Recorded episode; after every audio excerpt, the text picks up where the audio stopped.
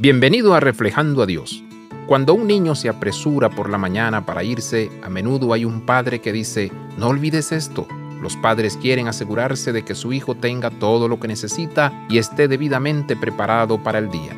Encontramos sentimientos similares al final de esta carta en Hebreos. El escritor de Hebreos sabía que los tiempos habían sido difíciles, habían muchas razones para desanimarse y renunciar a su fe. Aquí, sin embargo, tenemos palabras que animan a los creyentes a no olvidar hacer el bien y compartir con los demás porque Dios se complace de tales sacrificios. Hebreos 13:16.